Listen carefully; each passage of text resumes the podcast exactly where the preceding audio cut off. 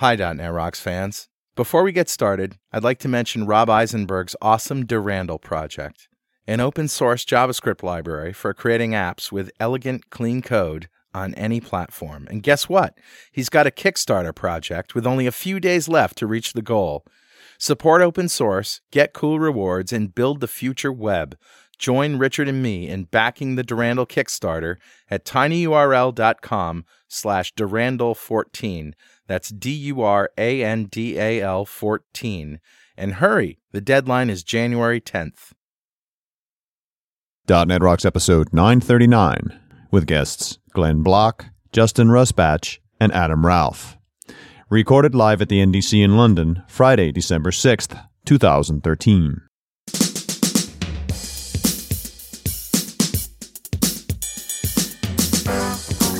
This episode is brought to you by Telerik offering the best in developer tools and support. Online at T-E-L-E-R-I-K.com. And by Franklins.net, makers of GesturePak, a powerful gesture recording and recognition system for Microsoft Kinect for Windows developers. Details at gesturepak.com. And now, here are Carl and Richard. Thank you very much, and welcome back to .NET Rocks. It's Carl and Richard in the fishbowl at NDC London. Hey, man. Last day. Yeah, last day. We're going to have some fun today. Oh, of course we will. We have fun every day. We're going downtown today, aren't we? Yeah, I don't know exactly what's going to happen, but uh, I'm sure we'll have some fun. It's the last day, and we fly home tomorrow. All right, well, enough of that. Let's uh, just roll Better Know Framework. All right, buddy, what do you got? Well, what I got is uh, an announcement by the Microsoft Kinect for Windows team that they have shipped developer preview kits, including pre release hardware of the version 2 Kinect sensor. Oh, you've been waiting for this. You're one of the few Kinect MVPs in the world. Right, and they have only shipped it to the MVP, Kinect MVPs, a developer preview. Um, I wasn't at the MVP summit, but I still get the hardware. They're going to send it to me. It's probably waiting for me at home. Nice. Yeah, so this is the Xbox One version of the Kinect sensor. So uh, it's got a, a lot of great features. Um, I'm not sure what I can say and what I can't because I wasn't there, but I do know that there's a, a couple of blog posts out there. Um, not the least of which is a post by the, the team, which you can get to at tinyurl.com slash KFWV2, Kinect for Windows version 2 and uh, this is just a preliminary, um, very you know, not a lot of information there. But if you go digging around, uh, you can find uh, some blog posts and stuff like at the Imaginative Universal. Um, just uh, I'll put a link to it. ImaginativeUniversal.com. There's a blog, uh, and he has a first look at Kinect for Windows V2, and he talks about some of the you know the features of it basically it's very high def, very high fidelity, uh, uses the GPU instead of the CPU, which the, the previous version of Kinect used the CPU a lot. Yeah, I mean, everybody's got these. If you got an Xbox One, you've got one of these new Kinects. It's just interesting that you guys get to actually program against it, start seeing what it can really do. Yeah, exactly. So the uh, preliminary SDK is out, and I can't wait for one to start working, you know, with GesturePak and uh, try to convert GesturePak over to the new SDK. I'm not exactly sure what's involved in that, but uh, I got a, a, bit of time before it actually hits the market. Awesome. So there you go. There's some new stuff coming down the pike. You'll you know it, learn it, love it. Richard, who's talking to us? I grabbed a comment off of show 853, and that's the one we did with Mr. Block when we talked about Script CS the first time. And this comment comes from Bradford Bruce, who says, I keep thinking during this show, this is what PowerShell should have been. I kept waiting for one of you to ask how these two compare. PowerShell started off as a great idea and an easy way to do scripting. As a programmer, I found I could put together a working solution faster in .NET than with PowerShell. So far, this project looks like the best of both worlds. I hope I'm correct. .NET needs the scripting that PowerShell promised without the quote, not quite rough edges when working with assemblies. yeah. Course, we've been talking about Script CS all week here at NDC. Uh, we haven't been doing shows on it, but literally just conversations at bars and things. And the PowerShell conversations come up a few times, Brad. So I appreciate your thinking. A .NET Rocks mug is on its way to you. And if you'd like a .NET Rocks mug, just write a comment on the website at .NETRocks.com or on any of our mobile apps. We've got them for Android, iOS, Windows Phone 7 and 8, and Windows 8. And those apps were built by Diatom Enterprises. We'd love to build you an app. Just go to diatomenterprises.com. And before we go any further, I need to tell you that Pluralsight provides comprehensive developer training online. They have hundreds of hardcore developer training courses authored by MVPs and industry experts, releasing over 40 new courses every month and still offering a 10 day free trial, giving you 200 minutes of access. Pluralsight offers a wide range of topics, including iOS, Android, Java, web development, and pretty much anything you can think of on the Microsoft stack, including if I'm not mistaken, there's some upcoming training by Paul Bauer on Script CS. All right. Try Pluralsight today. Subscription plans start at just $29 a month. And that brings us to our panel of guests. Justin Rusbatch is an open source developer with a passion for simplicity. He is the creator of Compilify.net and a core coordinator for the Script CS project. Adam Ralph is a line of business.net developer by day and a .NET open source advocate by night. He looks after FakeItEasy, an open source mocking framework. Adam also runs a few projects using Script CS. And Glenn Block. Who's Glenn Block? Never heard of him. Never heard of him. Uh, no. Glenn Block is a product manager for Splunk's developer experience. A hardcore coder professionally for almost 20 years, he cares deeply about making developers' lives easier. Glenn lives and breathes code and is rumored never to actually sleep. He's also a big supporter in the shift toward cloud development, having played a key role at Microsoft in supporting OSS stacks in Windows Azure. He's an active contributor to Node.js and .NET OSS projects, a supporter of the community, and a frequent speaker internationally. And author of Script CS. He does have a personal life, which he shares with his wife and nine year old daughter in Seattle, usually while caffeinated, and he is very subdued. Welcome, guys. Oh, yeah, he's Thanks. very subdued. Yeah, maybe not. We just had him on that web API panel, and I think he was half of it. Yeah, that's true. yeah, you sort of web API is sort of your thing. We, that's not in your bio. Yeah, we didn't even mention web API in your bio. How did that happen? I've moved He's got on. his head in his hands. What is that all about? Are you embarrassed? No, You sure? I'm fine. Would you like to be? All right, so let's talk Script CS. We had you on. What was it? A year ago? Yeah, pretty much. I mean, eight thirty-five. Nine thirty-five. months? That's Is it nine months. yeah. No, it's pretty close to a year ago. It's hundred shows ago. All right, so you were just starting Script CS back then, and what what was the idea, and how has it evolved since then? Just give us the elevator pitch. Go back, and then bring us forward. Okay. Um, the elevator pitch for Script CS was providing a lighter weight way to develop with C Sharp. Um, one of the key things that I was thinking about at the time was often I just want to run some APIs. I just want to try some code out. And that um, today, without uh, prior to Script CS, that, that tends to be a pretty expensive operation. I have to like open Visual Studio, think about what project I want to build. Uh, am I going to build a console app? I'm I able to test the application? Then I have to write a whole bunch of code just to get to the point of running this stupid API that I just want to try. Well, and it reminded me of stuff. Actually, I saw you do this demo. I swear in two thousand two, where you wrote a bunch of C sharp in Notepad and then ran a command the command line compiler on it. CSC. and off it went. Right. Yes. I mean, Yes. that's where and I think it was even a web service call. and that's where we came from. Yes. But I, I'm with you. I, I don't hate Visual Studio, but it ain't for the faint of heart. Well, I just think it's not for everything. Um, like I am not, you know, and I Script CS was not about trying to like derail VS or say you shouldn't be using it. It was more saying that today, if you if there are things that you may want to do that you might not need it, but today you're stuck. Like you have to use it. Right. Um, so it was really about providing a path for you know being able to write this kind of code, and then another big part of it was providing a way to leverage NuGet. So it turns out that you know the NuGet package manager has been continually growing, and there's just a ton of libraries and capabilities that are there. And when I put that together with this idea of experimentation, there may be a NuGet package I heard about like MongoDB, Right. And I say all I want to do is just type some code with it and see how it works. And so with Script CS, we had the goal of saying not only can you experiment with C sharp code, but you can also combine that with using NuGet libraries. And I think that combination uh, and saying you don't need to have a project, um, and then uh, saying that you can go even further than that. Um, and, and and some of this we'll get into where things have gone since. But anyway, that was kind of the core tenet. You know, since then, I mean, a lot of people looked at it, and as Brad said earlier uh, in his comment um, about PowerShell and hey, this looks really like what I wanted PowerShell to be. That was never my goal Right.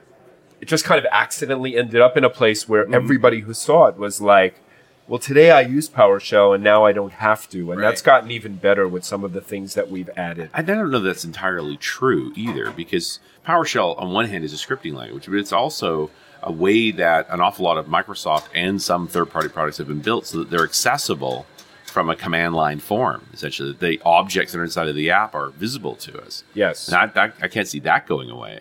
Yeah, so the way I think about it, uh, and I was just talking to somebody about this last night, is there's a set of people that come to PowerShell today because that's their only option to do what they want to do. And that now with Script CS, I see more and more people looking and saying, well, the thing that I want to do, I actually can achieve in code. I just didn't have a good medium for doing it before. Right. And now Script CS provides me that, which I think is all goodness. However, that's not mutually exclusive with what you just said, Sure. which is PowerShell provides a ton of functionality to administrators and you know Microsoft builds lots of things that are exposed through PowerShell Yes. and lots of companies are building systems that is not going to change. Now, when I think about what I like about a scripting language is not just the language of the compiler or whatever it is, but the but the environment that I use that in is part of script CS an environment. Well, so that's an interesting question. Part of Script CS is saying have flexibility on what kind of environment you want to use. Now, I came from working with Node.js for the past two years before I started Script CS, and there my choice of environment was Sublime Text. Right. Other people's choice of environment was Emacs. Others used products like uh, WebStorm. So with Script CS offering uh, a lightweight scripting model that didn't require a project system or a project or anything IDE specific, it meant you have your choice of a spectrum of environments. I think the environment is important, but it's just this idea that what's important to you as an environment is completely different than what might be important to someone else. And there's your mileage may vary. There are some people that to them Visual Studio is the environment and they will accept nothing less, and that is just fine.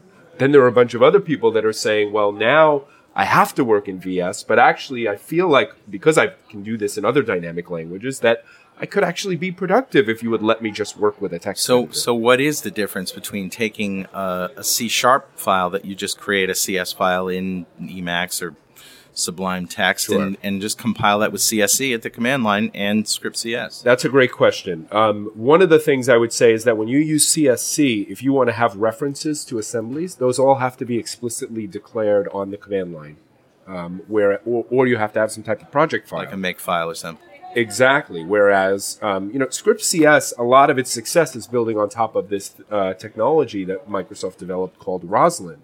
And Roslyn suddenly provides a way of inline putting directives to say, here's what I want to reference. So that's one way it's better because now I can just have one file that I just passed to Script CS and it has everything it needs to run. So that's one place that's different.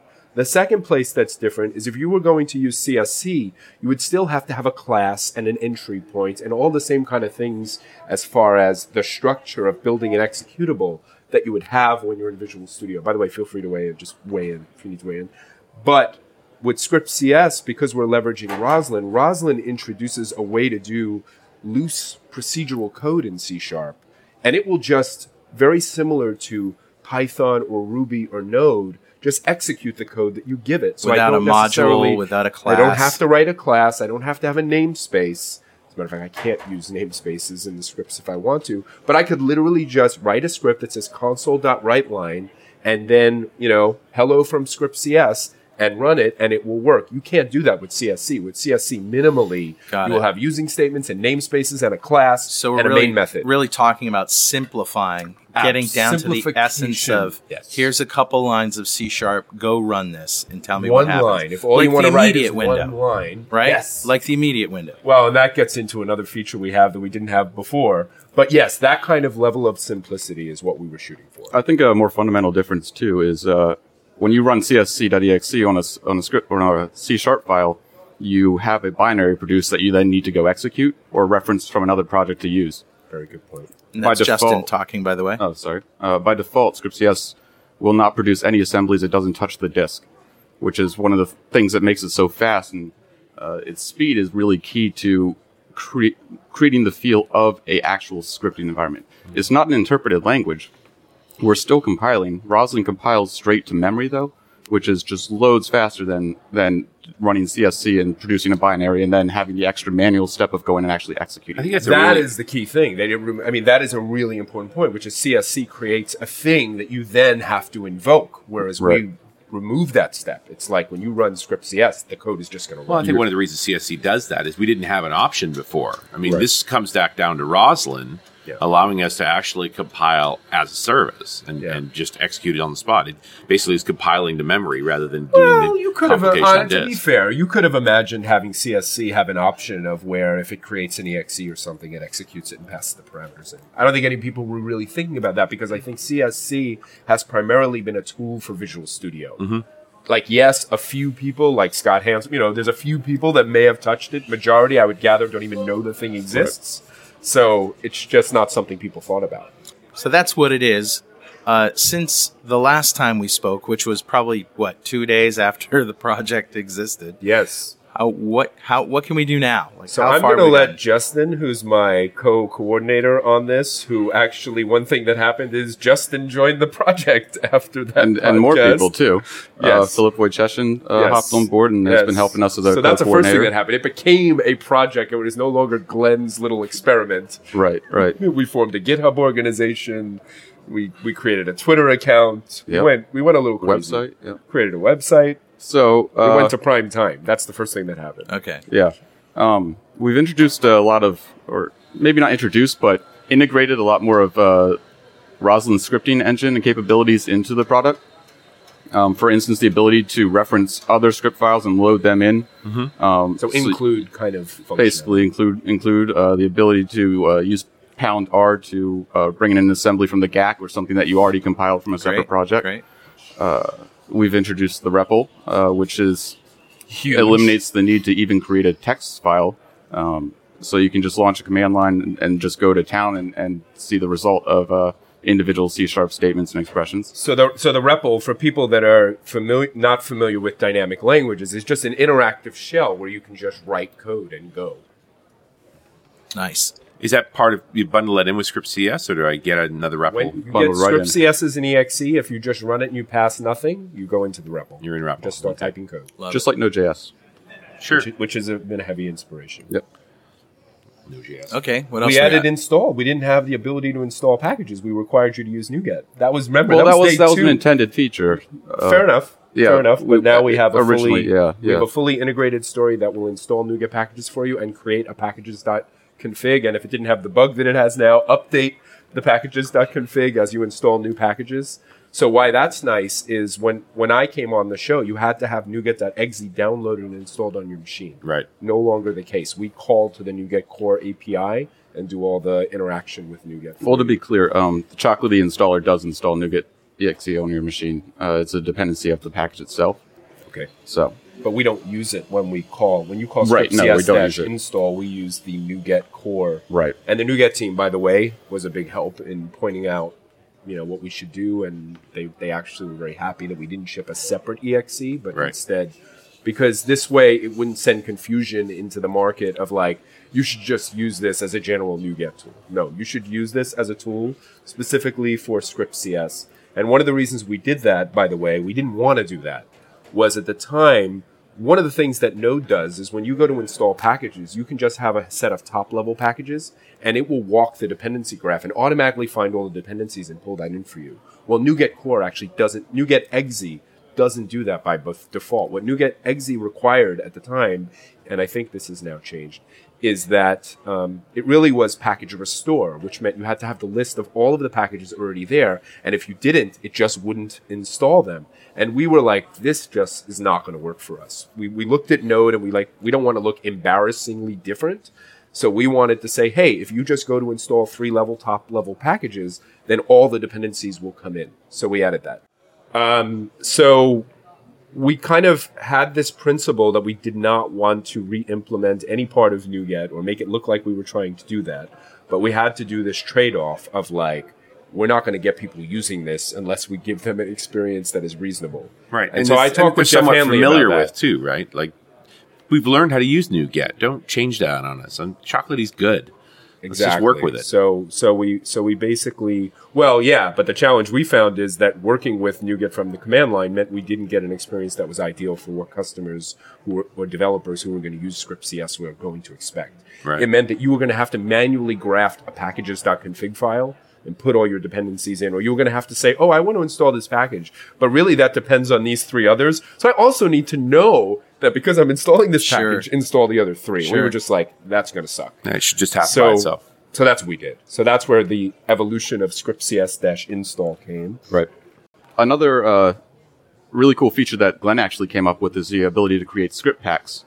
And these, uh, the intention of the script pack is to reduce the friction that you have to uh, deal with when you want to deal with a, a framework. That frameworks make the assumption that you're just going to use them in Visual Studio, and so you're going to have the convenience of IntelliSense and all the discoverability that that that, that provides to help figure out their API. Sure. Uh, but in a scripting environment, especially say in a REPL or in um, something like Sublime, where there isn't a very good IntelliSense, so to speak, uh, that doesn't really work out. So script packs are kind of like an abstraction between the actual framework and script CS that allow uh, you to use it in a much more simpler way, a much more straightforward way that reduces the, the amount of API calls that you'll need to make. So how what does that look like? Well, so one of the things, I'll give you an example. Um, the first script pack that we wrote, surprise, surprise, I wrote was Web API script pack. And what I found was that we found right away, early on, we had a whole bunch of samples that popped up. And there was a Web API sample, which I'm not trying to remember if Filip built that or I built that. But anyway, we have a Web API sample, and we found that there was a lot of code that if one wanted to just do this from their head, they would have had to write. For example, using statements. There were like four different sets of using statements that you needed to actually use Web API. And they're long names, right? Because Microsoft prides itself on long namespaces. Well, we want, Sure. We want distinctive names, Yes. right? Stuff we know for sure. That's Web API. You wouldn't type that by accident. Absolutely. You wouldn't type that long, long name by accident. So, um, so that was, so we saw that. And then we saw other things like what you want to be able to do if you're going to use Web API with Script CS is write your controllers as script. But it turns out that the capability that Web API uses to discover controllers will not look at in-memory emitted controllers. Okay, wait, can you back up just a little bit? Did you say write your controllers as script? Yes. So it, on the web API server side, your controller hits a script. That means it's dynamics. So what we're talking about doing is, and if you look at some of the script CS samples, we're saying I want to play with Web API as a server, mm. but I don't want to touch Visual Studio and build a project. Right. So I want to be able to spin up a Web API defined in a script. Yeah. Where the controllers themselves are defined in the script. So when I want to make a change, I just tweak the script and rerun the thing. That is really cool. And that works. Should we just call this Node C Sharp? Because that's what it sounds like now. really. No. It's inspired. It's I- I, think it's by, a yeah. Node C sharp. I think it's a Node developer, ex- Node-ish developer experience. Node-ish, I don't want to mix up the developer experience with the No, sure. runtime and how the runtime is structured. But yes, it's very much. I mean, in Node.js, it seems like those things are. It's very similar in that which sense. is part, yeah, it is. It is in terms of the ultimate developer experience, like how you write stuff. Yes. But I think, Um, as we're going to probably talk about after the break, there's a lot more to uh, script C sharp that I don't think is in the scope of Node. Script CS. CS. Did I say scripture? Okay. Yeah. But as I think we're going to find out, out after the break, there's a lot more in script CS that isn't in uh, the scope of Node.js. That's what I think, anyway. Well, like static typing. Yeah. I mean, it, this is proper C sharp. Yeah. It's not, you know, it's not trying to be JavaScript, but Right. it's taking some inspiration from JavaScript. The inspiration is really in the convenience that Node's per, the convenient Yes. experience that Node provides its developers, And we just want to removing have friction. that convenience Yes. in Yeah. C sharp. And we don't want Node in C sharp. We simply want the convenience of Node in C sharp. Yes. That's a great way to describe it. Hey, Richard, you know what time it is? Uh, it must be that happy time again. That's right. It's time to give away a Telerik DevCraft Complete Collection to one lucky member of the .NET Rocks fan club. But before I tell you who it is, let me tell you about Telerik Icenium, which lets you develop, test, and publish iOS and Android apps from a single code base using only HTML5 and JavaScript, all from within Visual Studio. The capabilities include comprehensive backend as a service in the cloud, integrated support for Kendo UI and jQuery mobile, as well as integrated testing and deployment capabilities. All this makes Icenium a robust end-to-end mobile app development platform for .NET developers. Telerik Icenium is available on a subscription basis and is now part of the Telerik DevCraft Ultimate Collection. So start a free 30-day trial of Icenium with support at icenium.com slash DNR. That's I-C-E-N-I-U-M dot com slash DNR. And don't forget to thank Telerik for supporting .NET Rocks. Absolutely. So who's our winner, buddy? Today's winner is Andy Grimes. Andy Grimes. Congratulations, Andy. Golf clap for you. Golf clap, Andy. All right, Andy, you win. So Andy wins the uh, Telerik DevCraft Complete Collection, just about everything Telerik does in one box. And if you don't know what we're talking about, go to .NETRocks.com, click on the big Get Free Stuff button, answer a few questions, and join the fan club. We have thousands of members all over the world. We give away a Telerik DevCraft Complete Collection every show, and every December we give away $5,000 in technology to one lucky member of the fan club. And we like to ask our guests, guys, if you had $5,000 to spend on technology today, what would you buy?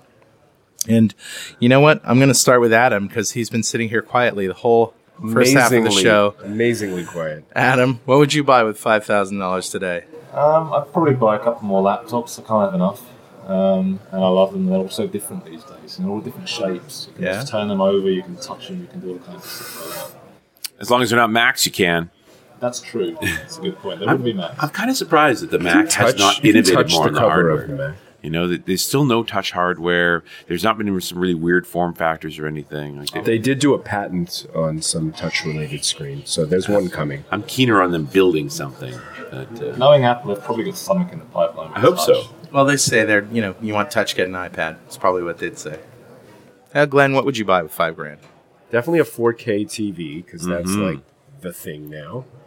Um, probably get a. Uh, I probably get both a new PS, a new PlayStation 4, and a new Xbox. Yep. And I'd why fill- why choose? Exactly. Uh, probably get an Oculus Rift, Mm, yummy. but I might wait until the dev uh, Till they're actually until they're final. actually out, and uh, well, just use the rest for games. Justin? It's not going to be much left after the 4K TV. You know, that's pretty much all of it. get like one game, like Yeah. get one game. That's right. I would have to go with the 4K TV as well. Yeah. Uh, that'd be my choice. Okay.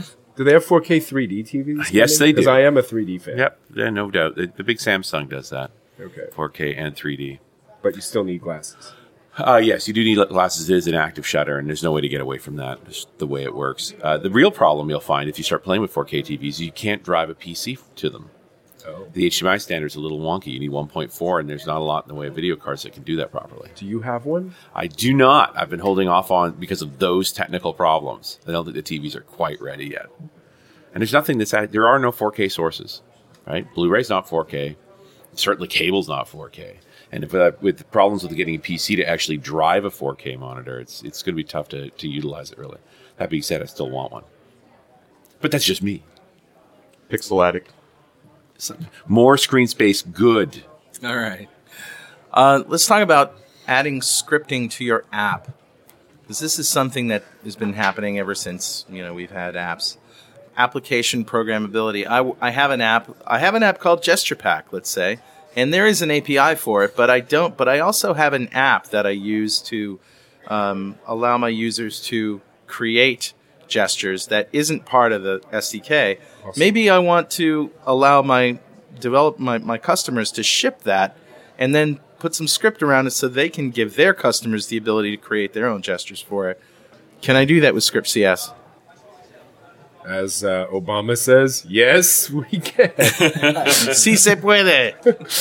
so uh, that's a great question. And one of the things I would say to talk about when we think about what has happened over the last eight, nine months, we've gone through some major refactorings, just cleaning up the code base uh, as it got bigger and looking at how can we decouple things to support these kind of scenarios. And one of the things that I was extremely concerned with was wanting to be able to allow Script CS to be rehosted within another environment. Right. And so a great scenario for that would be I want to make my app extensible. And, you know, people have done this and they've done it with VB script. They've done it even with JavaScript. The CLR. So why not do it with yeah? So you know, with the, put the CLR running inside of the SQL Server context, that was a big deal. It made the CLR dramatically better. Absolutely. And often what you find is when people want to extend something like your example, it's not a lot of code they want to write. But today, like if we say to them, oh, write a DLL, still they have to start off, create the project, do all this other stuff. Um, and you know, you have to build and you want to test again, and then you have DLL reference issues, and all that stuff just goes away when you start to do that in a scripting model. So we have a hosting package and one way we ensure that this thing works is this is actually what scriptcs uses. When you run scriptcs.exe, it uses this um, scriptcs.hosting package, which which is what enables the scriptcs runtime, which includes Roslyn. Uh, runtime is probably not the right word, but I'll just call it runtime because people know that word. Um, within the scriptcs.exe. So what you could do is go into your app, reference this NuGet package, and suddenly enable your users to just give you a script that you then use this API to load it up, and it compiles it on the fly, and it will just give you back types. It'll give you an assembly that you can work with Nice. and reflect against. So do I just make um, types in my app public, and essentially that's it? Well, you'd have like probably what you would have would be like a li You know, in this case, what I think is the common pattern when I've thought about this is you would have a library with contracts or interfaces. So even though I'm using a script, I can still reference that DLL and implement an interface. Or you could do kind of like what the OWIN guys are doing and have a delegate. Mm-hmm. Say, hey, just have a delegate named XYZ and we'll call it and we'll find it. Any one of those patterns is possible. Sure, okay. Uh, and going back to my old history, I even want to have, here it comes, a MEF script CS catalog that will allow me to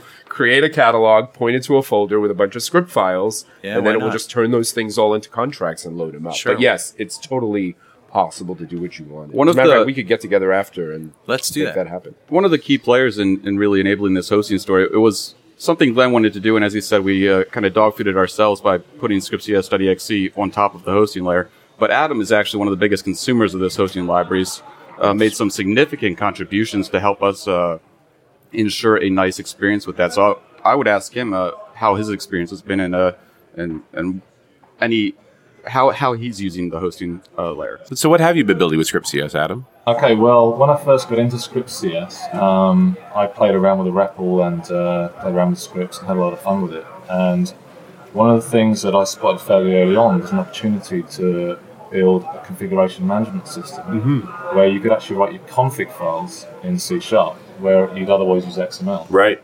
And then and then need some tool somewhere else that parses it.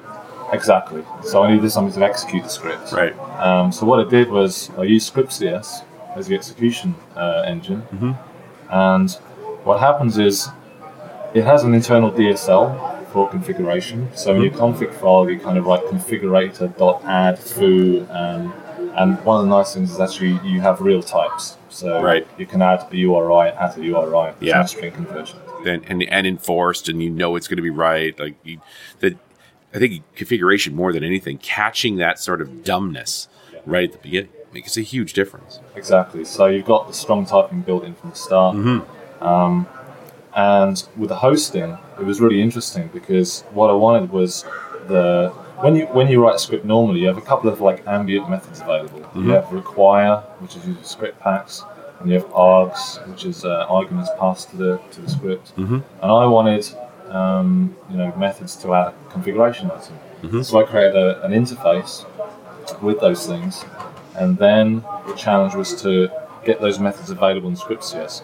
Right now, with the stable version that's released, um, you have to jump through a couple of hoops because um, of the way it invokes Roslyn. It says, "Well, use use this interface which I know about, and not the one which the consumer library knows about." But Filip has actually just made a change, which I believe has been merged in but not released yet. Correct. Filip will- Filip Wojcieszyn is in our other core contributor mm-hmm. yeah, he's he's fixed that and coordinator. Sorry, our other coordinator. So he's fixed that, and presumably with the next version, I'll be able to rip a load of code out and just use that out of the box. There's something very DevOps-ish about all of this, right? They, I like this idea that you have an executing block for managing configuration that comes back with a true, which just goes, okay, we configured. Absolutely right. Yeah. And this is really what I see as the main benefit of ConfigR, which is the name of the library. Um, you can completely decouple your configuration management strategy from your application at runtime. Now, you can do that right now these days with pa- uh, packaging time and deployment time. But now, what you can do is you can write your app to say, go and get my URI Right. for a service which I have to hit. Um, and initially, that can just be like adding the URI in a config file. Okay? Like similar to what you do in, a, in an XML file. Now, later on, what about you have to support a lot of environments and you want to go and get that URI from the file system somewhere? Mm-hmm. You know? Or you want to go and hit a web service. Internal API. Yeah. Um, your app doesn't change. Right. It just goes, get me the URI. Yeah, I don't care. Your config file, you can go crazy. You can ask the user to input the URI. You know, like crazy stuff. You can do anything. So you've got complete decoupling of configuration from, from your app. You can do anything you like after your app's deployed. Just mm-hmm. change the config. And then the important thing to remember here, and I had to be reminded of this by Adam, is that your app doesn't know anything about Script script.cs. Right. Script.cs is just an implementation detail. So when people think about ConfigR, just think about getting rid of app.config in that exe and just plugging it, or even a web app, and just plug in ConfigR to be that replacement. Sure. I mean, sometimes I feel like script CS is a PowerShell replacement. Sometimes just a scripting language. The other part that seems interesting to me, and I think Carl was hinting this as well, is this idea of embedding the capabilities into another mm-hmm. app. So suddenly it's like it's VBA. Exactly. How did- how did and, that and, he, happen? and he's hitting on some of that, but you could Sure. you could imagine like your scenario, which is a very specific kind of thing. Right. Yeah. The app that I give my my uh, developer is something that they want to give their customer. Mm-hmm. Yeah. Business rules, for example, is yeah. a great one. Like how many biz I worked and built, man, so many business rule engines I can't even believe. And we used XML and some type of assembly that would have to get loaded. There's all these and macro- reinventing the wheel. I just want C every sharp time. as my macro language. Right? Let's let's stop doing that. One language. Exactly. I mean, workflow had an attempt, but you know, we shall not talk about So it. let, let me just change gears real quick here. What can't I do in script CS that I can do in C sharp? So right now, uh, do you mind? The, so right now, um, the latest public CTP for, of Roslyn does not support the dynamic and the async and await keywords. So those are two features that you are unable to use at the moment All right. And the third one is Roslyn won't allow you to do namespaces because the class in the that script is- in, in, in the a script world. script engine. but right. Roslyn hasn't even really shipped yet. So when it ships, do you expect those features to be there? Yeah, I know you- Namespaces, mm, I don't think so. So that's just an, that's because of because of the way Roslyn Yeah. Roslyn does magic when it sees loose C sharp. It wraps it in proper C sharp for you. So it just plugs them in. So you can't add a namespace. But that doesn't really make sense anyway for for a script, does it? Namespaces. Well, you could argue it, but I mean, I think it's really this is one of those cases where it's like, hey, even if I put a class in script CS, like Yeah. Roslyn is going to wrap that class and it's become an inner class. Right, sure. I can't put namespaces Yeah, okay. within an outer class. But async uh, certainly is a desirable feature. Task-based APIs away. are accessible, so you can use tasks all you want. You just Okay. need to use continue with. There's no async await magic. But And do the you, do you public- foresee that coming? Well, the, I mean, the public release of Roslyn will definitely support. I mean, we'll support dynamic and we'll support task. Yeah. But we'll support await. Yeah, it'll support async await. It's a full- but Oh, but well. but I'm talking about the public release of Roslyn, which Yeah. I'm just going to leave it at that. Yeah. the public release. We of don't know when. We don't know The, how. the full or- intention of Roslyn is to completely rewrite the C sharp compiler. So Right. anything valid in C sharp as it is today Yeah. would be supported in, in a in a release uh, next right. release of Roslyn, I guess. Adam, other projects? What else are you working on? Okay, well, that's actually particularly relevant um, when you talk about restrictions right now, um, because I've just started a project called BAU, B-A-U, which is a C-sharp build system. Okay. Um, so for anyone who's familiar with Rake or PSake or Fake, these things, this is the same thing, but you can do it in C Sharp. And one of my aims for that is to be cross-platform. Um, and unfortunately, Roslyn won't run cross-platform right now. Which is interesting, yeah. It, Yeah. it, it feels like say something that should be able to, but It would be good. I, at some point. I spoke to uh, Mads Torgersen about this, and he said he's keen, um, but didn't commit. Um, Right. But that would be great. Yeah, and, and and that's an interesting segue about there has been a bunch of investigative work and exploration on mono. And one of the major refactorings that we did was we decoupled the engine, which was initially default, like the initially it was going to be Roslyn and that was it. And we saw a lot of people, including Miguel, that were saying, hey, like this should support mono. Um, and mono has its own compiler as a service, which yeah. we all know was announced at PDC PDC 2008, Miguel de Icaza announced that they had compiler as a service for Mono, the Mono CS compiler. Um, so we have refactored Script CS into an engine concept to allow the possibility for Mono to work. And we have done investigation and we have spikes of Mono working. We've not gone the full direction of fleshing everything out, and we've hit into some performance issues as well. Um, wow, can you imagine Script CS running on an iPhone? We or can on an imagine that. That's why we're that's why we're looking at this. In, It's been a dream since the earliest days of the project. in the Xamarin tools. Yeah. So we want to make that possible, and it is conceptually possible in terms of the layering of the architecture, which is a good thing because, you know, if if you don't design for it, it there's no way it's going to be possible. Yeah. Now there's still work that needs to get done, but we've at least removed the bottom, the, the roadblocks. Right. And people have done some weird things with this uh, engine abstraction. We've seen an F sharp uh, version of Oh. Script CS. We've seen uh, is that weird? It's different. it's it's, Oh, it's it's not what we expected.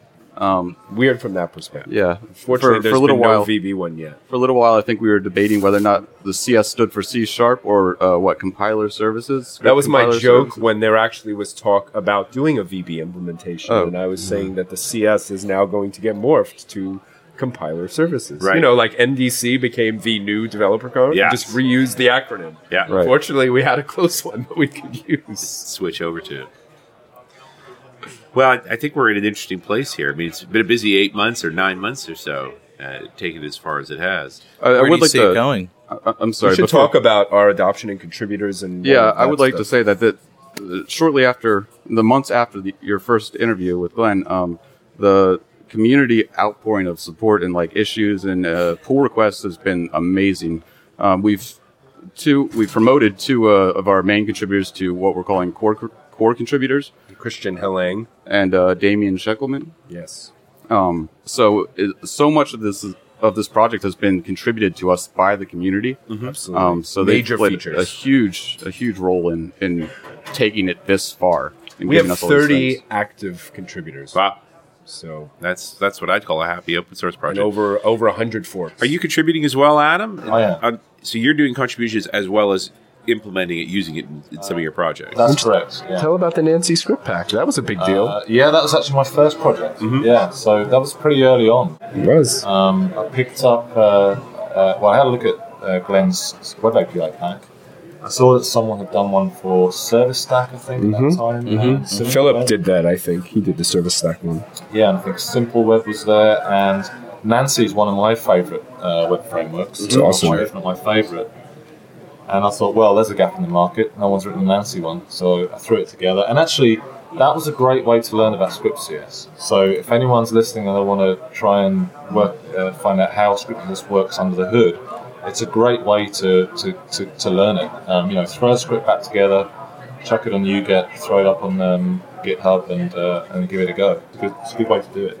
I'm just looking at your GitHub, Adam, for Script CS Nancy. I guess that's the project. That's the project. Yeah, Yeah. And if you look at the quick start, you can see how. You see the syntax. Yeah, you can get Yeah. a web server up and running in what is it? No using statements. four lines of code. No new. You don't new up an object. In fact, the module is like a couple of lines of code, and then the, the code to actually start the web server and run it is one line of code.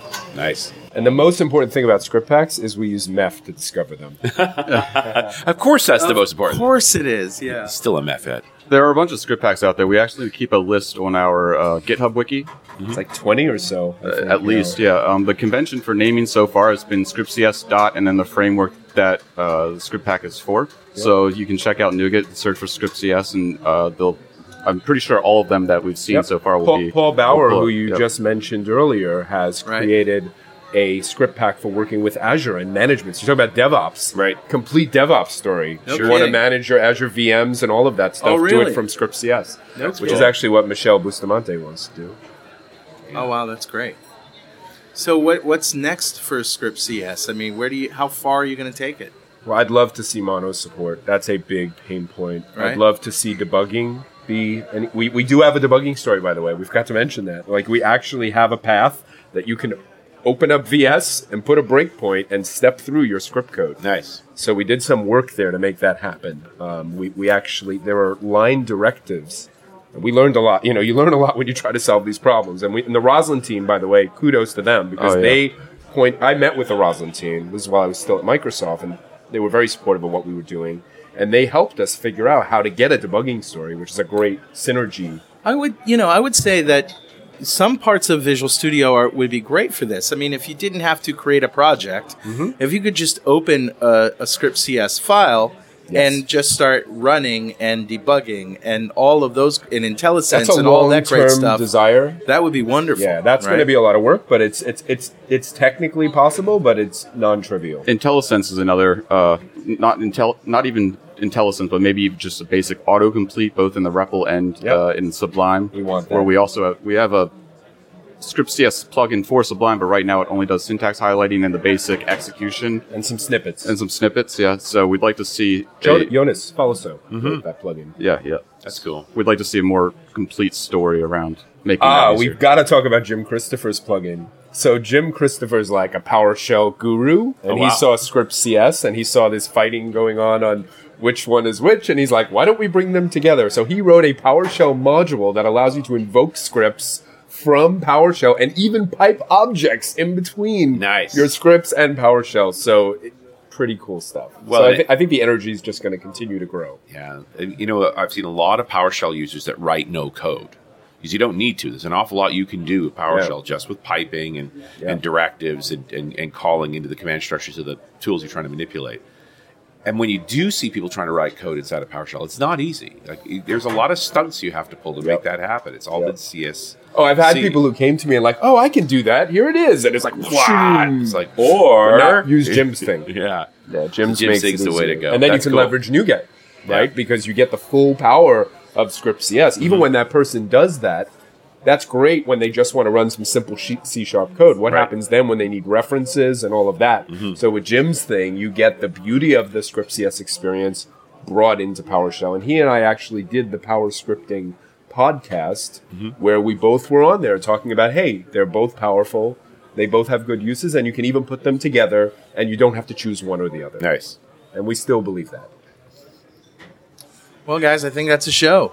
Congratulations! It's uh, it's great stuff, and we're going to be talking, you and me, about Awesome. uh, integrating that into GesturePak. Sounds good. As soon as I get it working on the new uh, the new Kinect. Love to do it. Good stuff. Thanks, guys. Thank you guys for having us. All right, we'll see you next time on .NET Rocks.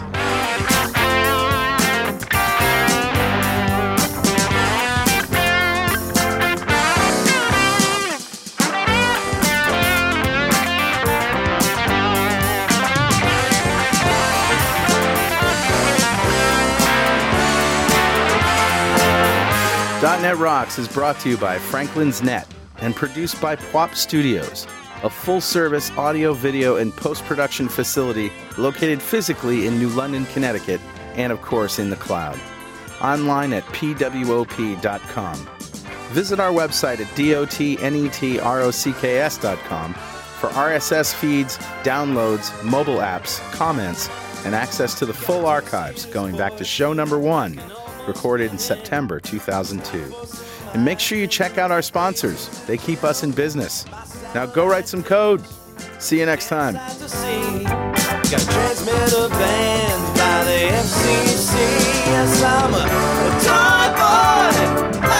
is hard.